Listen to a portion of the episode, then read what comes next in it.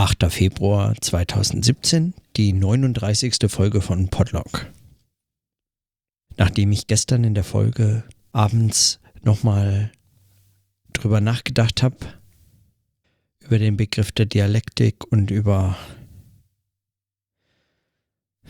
so ein paar Abwägungsfragen, aber besonders vor allem über den Satz, über den Satz von Bertolt Brecht, Erkenntnistheorie muss vor allem Sprachkritik sein. Ich habe heute übrigens wieder mich erinnert, wo ich den Satz gelesen hatte, und zwar in einem Aufsatz, äh, in einem Aufsatz von Wolfgang Fritz Haug.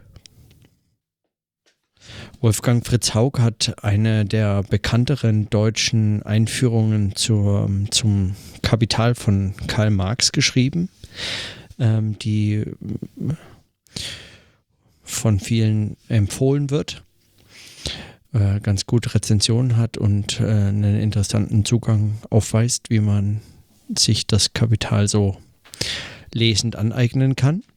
Und darüber hinaus hat er zu unheimlich vielen verschiedenen kritisch-theoretischen Themen und Fragen und Gegenständen zu verschiedenen Autoren und ähm, Texten äh, Aufsätze verfasst und ganz viele davon sind online auf seiner Webseite zum Download äh, zur Verfügung gestellt. Und in einem dieser Aufsätze habe ich diese ähm, habe ich diese diesen diesen dieses kurze Zitat von Brecht dem Aufsatz vorangestellt gelesen einfach nur so im Überfliegen. Ich habe mir ein paar Aufsätze runtergeladen ähm, und heute in mein Literaturverzeichnisprogramm eingepflegt und damit in meine PDF-Datenbank. Und ähm, da ist mir dieser Satz heute auch nochmal begegnet und ähm, ich weiß wieder, wo ich ihn gelesen hatte.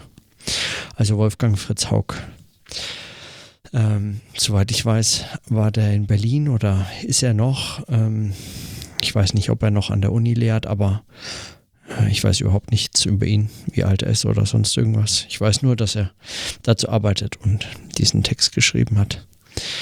Und äh, so ein paar Texte, die ich mir da heute runtergeladen habe, ähm, die tönen auch ganz interessant eigentlich für diese Fragen, ähm, mit denen ich mich hier beschäftige. Also auch hier geht es um zum Beispiel die Fragen von Dialektik und äh, der Figur des Intellektuellen. Ein Text, den ich mir runtergeladen habe, heißt zum Beispiel die Dialektik des Linksintellektuellen, der denkende Schriftsteller, der unabhängige Marxist und der Parteitheoretiker. Diese drei Figuren vergleicht er so. Und ähm,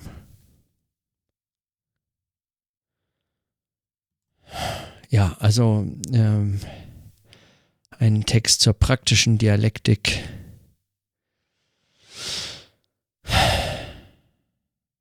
Verschiedene Marx-Lektüren. Ein Buch, das mich noch interessiert und ich das, äh, das ich mir irgendwie noch besorgen muss, ähm, hat er geschrieben, in dem in der Edition Zurkamp erschien. Das heißt bestimmte Negation. Ähm, das würde mich interessieren, dass sind einige dieser Aufsätze, glaube ich, drin veröffentlicht. Wenn ich es irgendwie in die Hände bekomme, muss ich da mal reinschauen. Und ansonsten bin ich heute über Twitter von äh, Wolfgang Esbach wieder auf einen Aufsatz gestoßen worden äh, von ihm.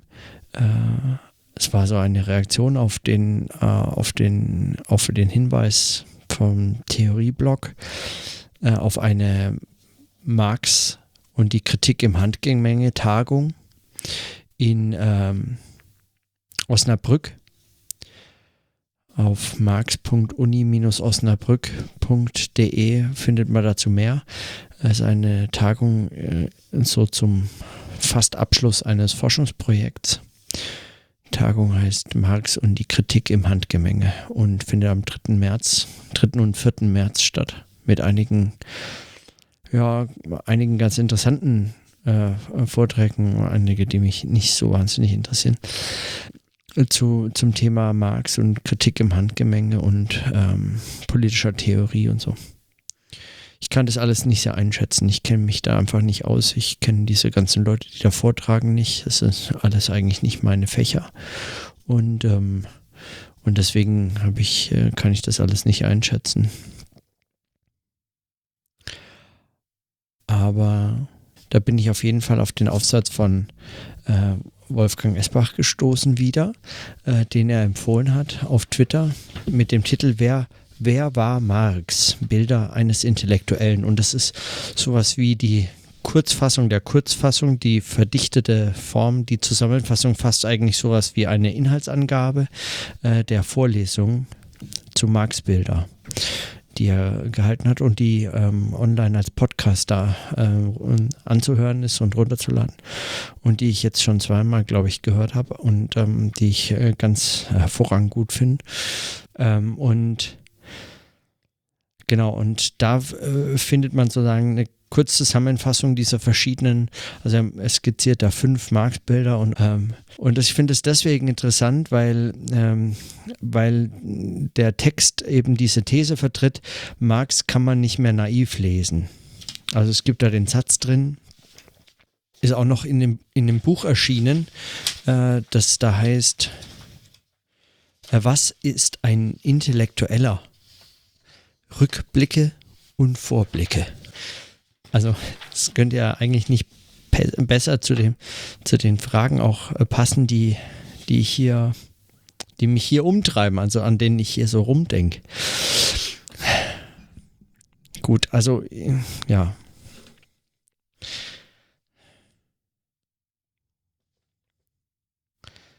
So sehr es einen freut, wenn man manchmal jemanden trifft oder Texte liest oder findet, Scheinbar durch Zufall, scheinbar natürlich nur weil äh, dass er in meiner Timeline auftaucht, hat schon auch Gründe.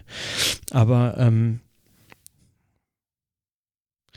ja, also jemanden, dem man sich ähm, dann auch in so einem Denken irgendwie verwandt äh, sehen kann. Auf der anderen Seite, was mich ja schon auch mal hier beschäftigt hat und auch in anderen, in einem anderen Podcast in der No Radio Show. Was man nie ganz ausschließen darf, ist die Gefahr, für seine Gedanken Zustimmung zu erhalten. Also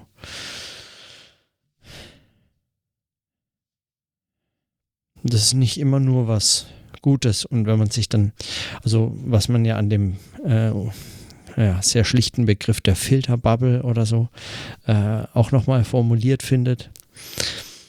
Dass es also zu so Verstärkungseffekten kommt von Ansichten und Überlegungen, wenn man sie nur oft genug irgendwo anders noch findet und man gar nicht weiß, wie die dort anders, dort an diesen anderen Orten zustande gekommen sind und es ist einem aber egal, weil es trifft die eigene Meinung, die eigene Ansicht, die eigenen Überlegungen findet man hier ganz gut wieder dann fragt man nicht lange nach und, ähm, und ist beruhigt. Und diese Form der Beruhigung, äh, die kann aller, allerhöchstens von kurzer Dauer sein und ein, sollte ein äh, schmerzhaft vergängliches Vergnügen bleiben. Äh, schmerzhaft vergänglich, weil in dem Vergehen und in dem Schmerz ähm, meines Erachtens so eine gewisse Erkenntnismöglichkeit drin steckt. In dem Moment, in dem man erkennt, was man, ähm, dass man da etwas aufgeben muss. Zustimmung, möglicherweise Anerkennung und so weiter. Ähm, dann hat man vielleicht einen Schritt in eine interessantere Richtung gemacht. Wer weiß.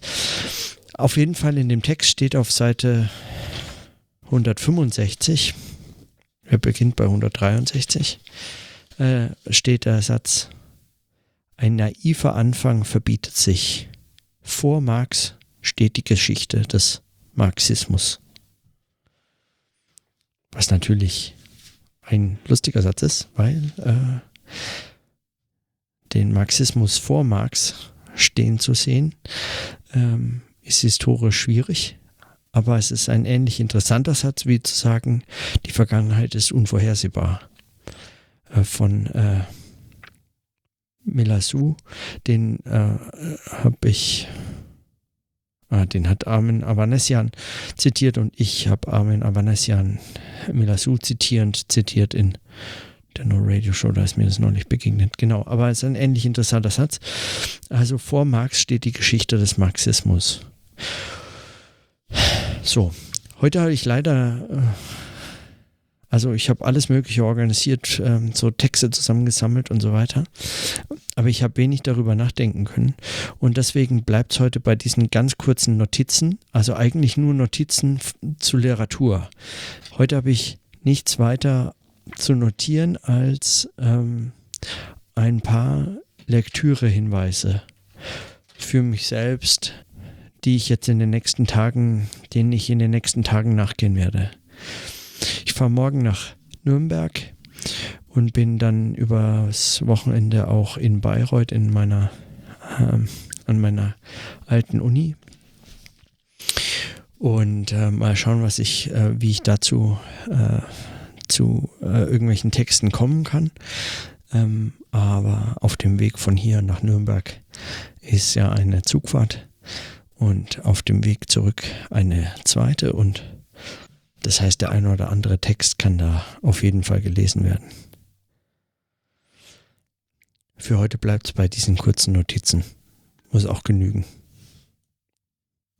Dann bis morgen.